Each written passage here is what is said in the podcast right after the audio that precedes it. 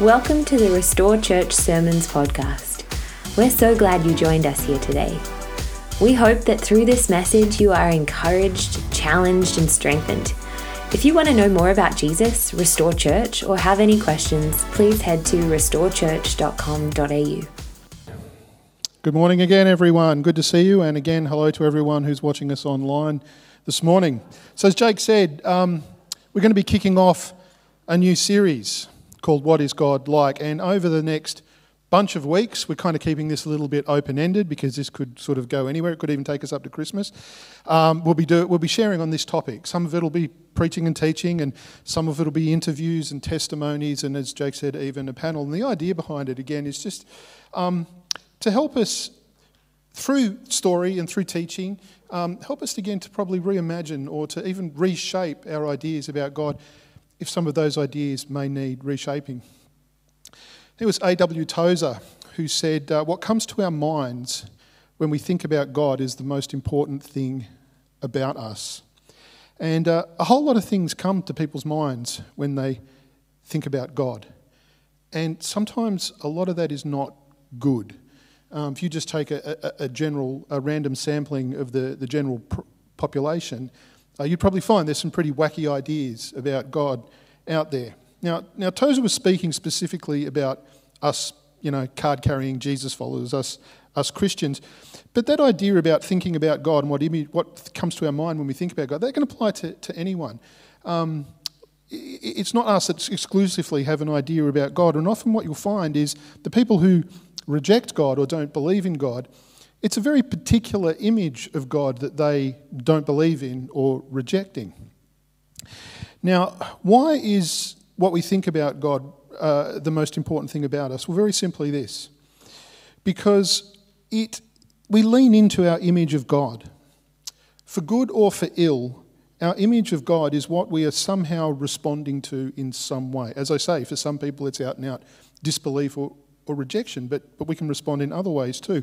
And for those of us who are signed up God people, it's the God, our image of God is the thing that we're actually representing to the world and to other people. It shapes us, it shapes the way we see and relate to God, it shapes the way we see and relate to ourselves, it shapes the way we see and relate to everyone else and the world around us. And for those, um, for those of us who do believe in God, uh, unfortunately, if people observe us, they could tell you pretty clearly what type of God we actually believe in because we tend to live out what we actually believe about God. And so, loving people, well, their idea of God is that God is actually a loving God. When you come across a mean spirited person, it's generally because they have a mean spirited view of God. People who tend to be forgiving understand God as forgiving. People who tend to be quite angry and resentful have a very similar idea about God. Kind people know a kind God, and hateful people know a hateful God. We, we reflect the God that we actually worship. You know, and John says that perfect love casts out fear, right? Because fear has to do with judgment. What's that got to do with this? Have you ever met a judgy Christian? No, never in my entire life. Never met a judgy Christian. The issue with judgy Christians isn't that they're judgy. It's that they're afraid. The thing is not the thing. They're afraid because they don't know the love of God that casts out fear, but they still live in fear of a judgmental God. Their image of God is one who sits there with his ledger open each day, keeping track of everything they do to see whether they're, you know, he's kind of some cosmic Santa Claus to see if they're naughty or nice and treats them accordingly. And so they live in fear of this judgmental God. And so they themselves become very, very judgmental. So, despite what we say or sing, it's what we really believe that matters because that's the stuff that we'll live out. And it seems to be a little bit 101 to be talking about what God is like because there is this assumption that when we talk about God, we're all talking about the same thing. And, and that's not actually true. This idea of God is not some sort of monolithic idea. Just because we use the same word doesn't mean we need the, mean the same thing. Now, I'm pretty sure I've shared this story uh, years ago, but, so forgive me, but I'll share it again because I think it's really quite relevant. But when I was working out at the Restore, I was pastoring out at the Restore in Seven Hills, our, our missional enterprise out there. One of the girls that was working with me, women that was working with me, um, she had grown up uh, she was a product of a particular culture and had grown up in the church that was associated with this particular culture. And yes, I'm being deliberately vague when I talk about this. All, that's all you need to understand that she was she'd grown up in this church. So she had quite a bit of exposure to God and what He was all about. And every Thursday night, we used to have church in the back of the, the shop. And it was a mixture of people. It was, it was Christians and some people from this church and a lot of community people and people who didn't believe in God. But we, we would have church every Thursday night. And so one year we decided all we would do each week is we would just we would just stick to the red letter bits of the Bible. We would just talk about the Jesus stuff, the teachings of Jesus, the parables of Jesus, and that sort of stuff. And in subsequent conversations with her as we'd be working together, she'd have these questions of me and she'd go, Is your God like da da da? Or does your God? And I used to stop her and say, Hang on a second. Why do you keep saying my God, like your God, like it's somehow different? We, we believe in the same God. And it kept going, it kept going. And then it dawned on me, right, that maybe we weren't talking about the same thing. And one night after we'd had church um, at the shop, she said, Can I talk to you?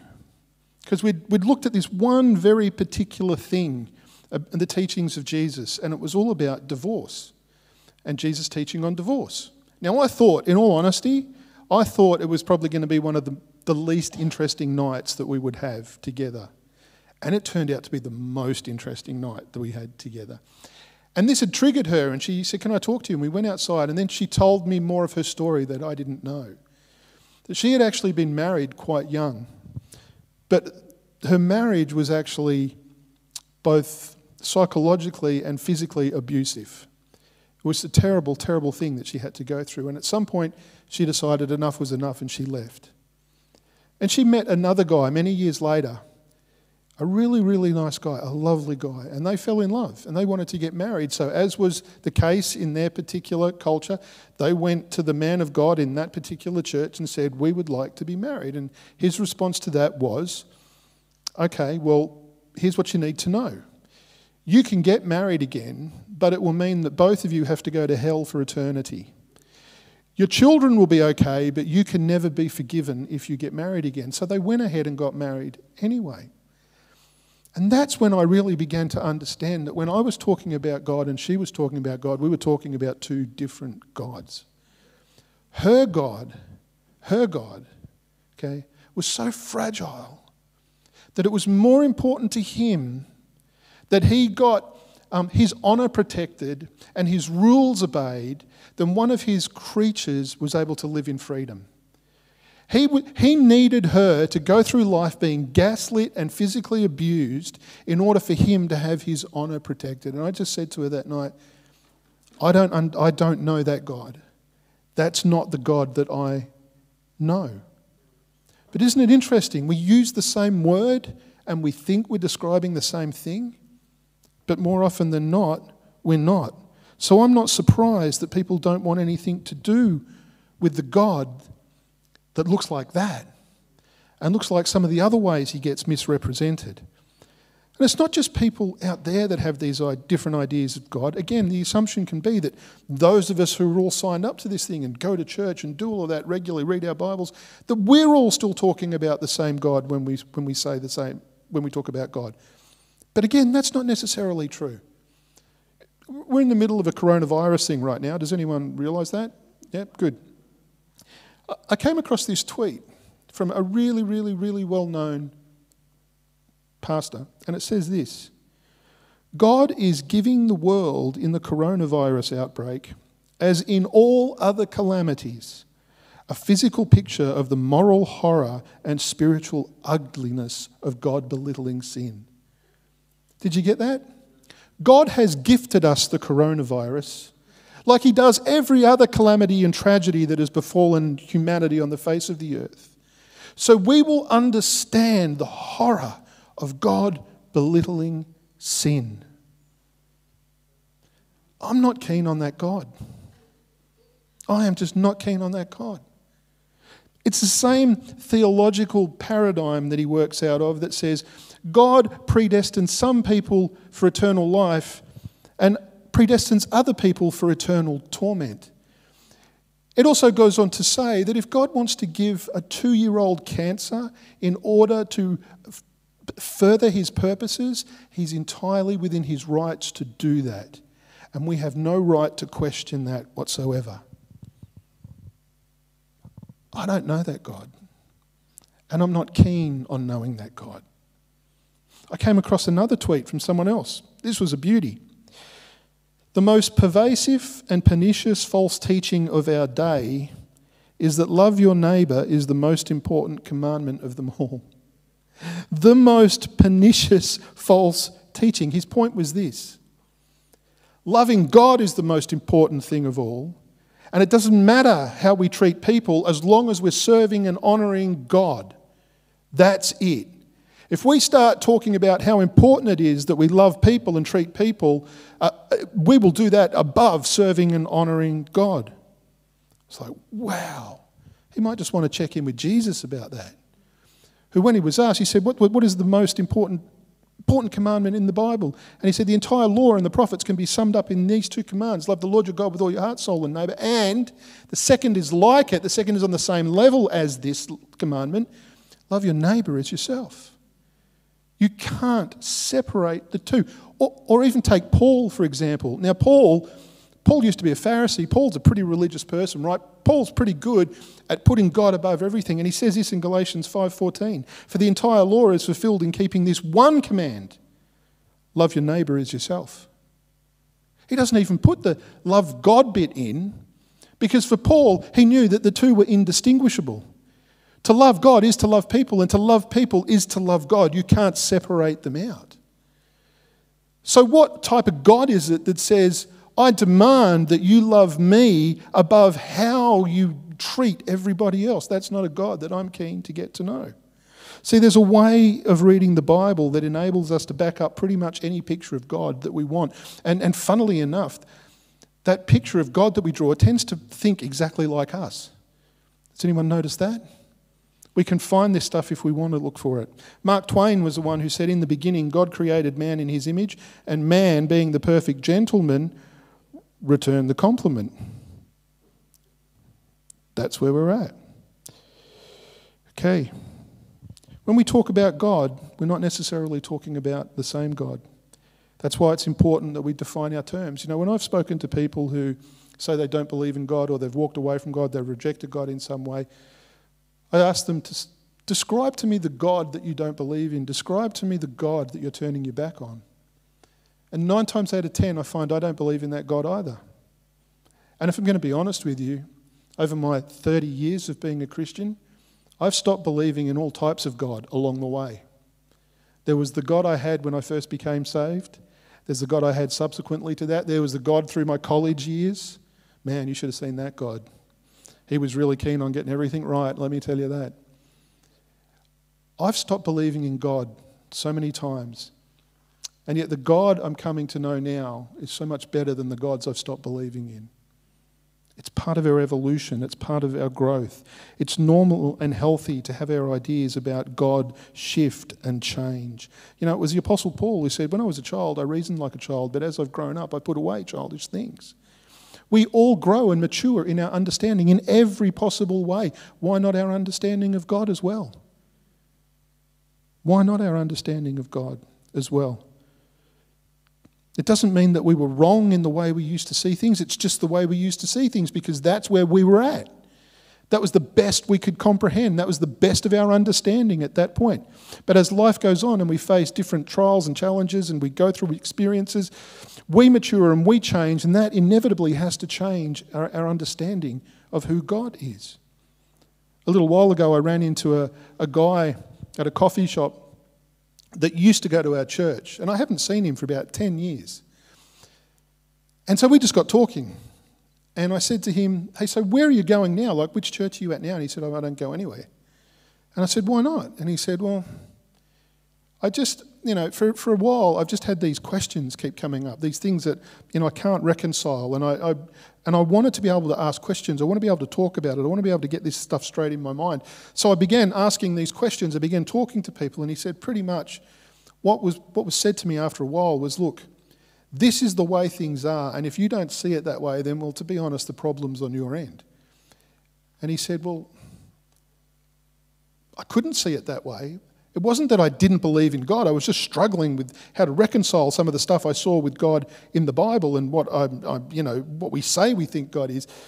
And so in the end, he said, I just decided to drop out altogether.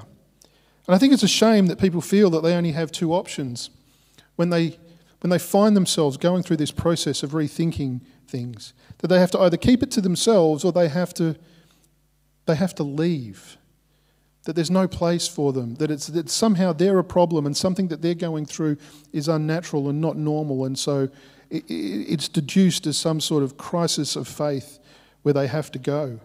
But I want to say it's okay to rethink things. It's okay to leave things behind. It's not a crisis of faith, it's actually the nature of faith. Faith is something that grows and develops and evolves over time. And if transformation is by the renewal of the mind, and this is what Paul says in Romans chapter 12, verse 1 and 2 don't be conformed any longer to the patterns of thinking of this world, but be renewed by the transformation of your mind. Well, if, if transformation is by the renewal of our mind, and I've never changed my mind about anything, then you can rest assured that I'm not being transformed. Yeah? And this goes for how we think about God as well. Everyone who is growing is changing. We all do. And what I want us to understand in what I'm saying in this, and you know, for this to sort of overarch the entire series, is that when we talk about changing our understanding of God, it's not God who is changing. You know, one of the key planks of, of Orthodox Christianity is the, the immutability of God. God never changes. Okay, He's the same yesterday, today, and forever. God never changes, but our understanding of God changes over time. And that's why humility is so important. Humility is very important. We have to be able to acknowledge that even on our best day, even after years of experience and tons of study or whatever it happens to be, our finite minds are only capable of grasping so much about an infinite God, right? It's, it's pure hubris to think that somehow we've got God all worked out. And let me tell you, if you think that you've got God all worked out, then it's not God who you've got worked out because he's bigger than we, than we can capture. And even, even though we have this Bible and we have all these words about God and these um, you know, images of God, in the end, they're just words about God. They're the best our language can do to try and describe God, but they certainly don't define him categorically. We have to be humble enough to recognize the limitations of our thinking and our language to describe someone who is pretty much, in some ways, indescribable. And don't forget, that some of the greatest revelation for people came through their encounters with God. Remember in the Old Testament? You know, they would people would bump into God, something would happen, and then they would give God this new name, like Jehovah Jireh, because he just provided for my needs. When there was healing, ah, Jehovah Rapha, he's the God who heals. You know, so there was this again this unfolding thing, and it wasn't it wasn't always through trying to grasp God with the mind. It was that an, an aspect of God was revealed to them through an experience, where God has revealed Himself to be the one who heals or provides or, or gives victory, and so on and so on and so on. The other thing is that we need the humility to admit that none of us has a completely objective understanding of God. Our image of God isn't formed in a vacuum. It's, it's shaped by our exposure to teaching about God, like the story I shared with that, about that woman. It's shaped by our experiences as we grow up. I mean, we read back into our images of God and, and into the Bible. We, we read stuff back into it through our own filters and through the things that have actually shaped us. I mean, I see this at, at, at home. Heather and I can be talking about the same passage of, in the Bible, and she will see something completely different about God in that story than I do. And that's not because I'm right and she's wrong, or she's right and I'm wrong. It's just my upbringing has led me to believe that's how that particular thing works. And so our experiences shape us. We all have these filters and lenses through which we see God. And I'm very leery of anyone who says to me, hey, I'm, I'm just, I'm, the God I believe in is the God of the Bible right? The God I believe in is the God of the Bible. I'm just telling you what the Bible says. I'm like, no, dude, you're not. Okay? You're telling me what you think the Bible says. You're telling me what your, your interpretation of the Bible says. You think you're free from filters, and secondly, you think this is like a, this is this is kind of like your ace to shut me up because I'm not actually arguing with you if I disagree. I'm arguing with the Bible. No, no, no. I'm arguing with your take on the Bible. Okay. So in the end, look, I'm going to say something that sounds really heretical here. So bear with me, right? I don't really care about the God revealed in the Bible. I care about the God that's specifically revealed in Jesus. Right? Does that make sense? I'm not saying I don't care about the Bible, okay? I do. But I'm more concerned about the God specifically revealed in Jesus because he is the Word of God.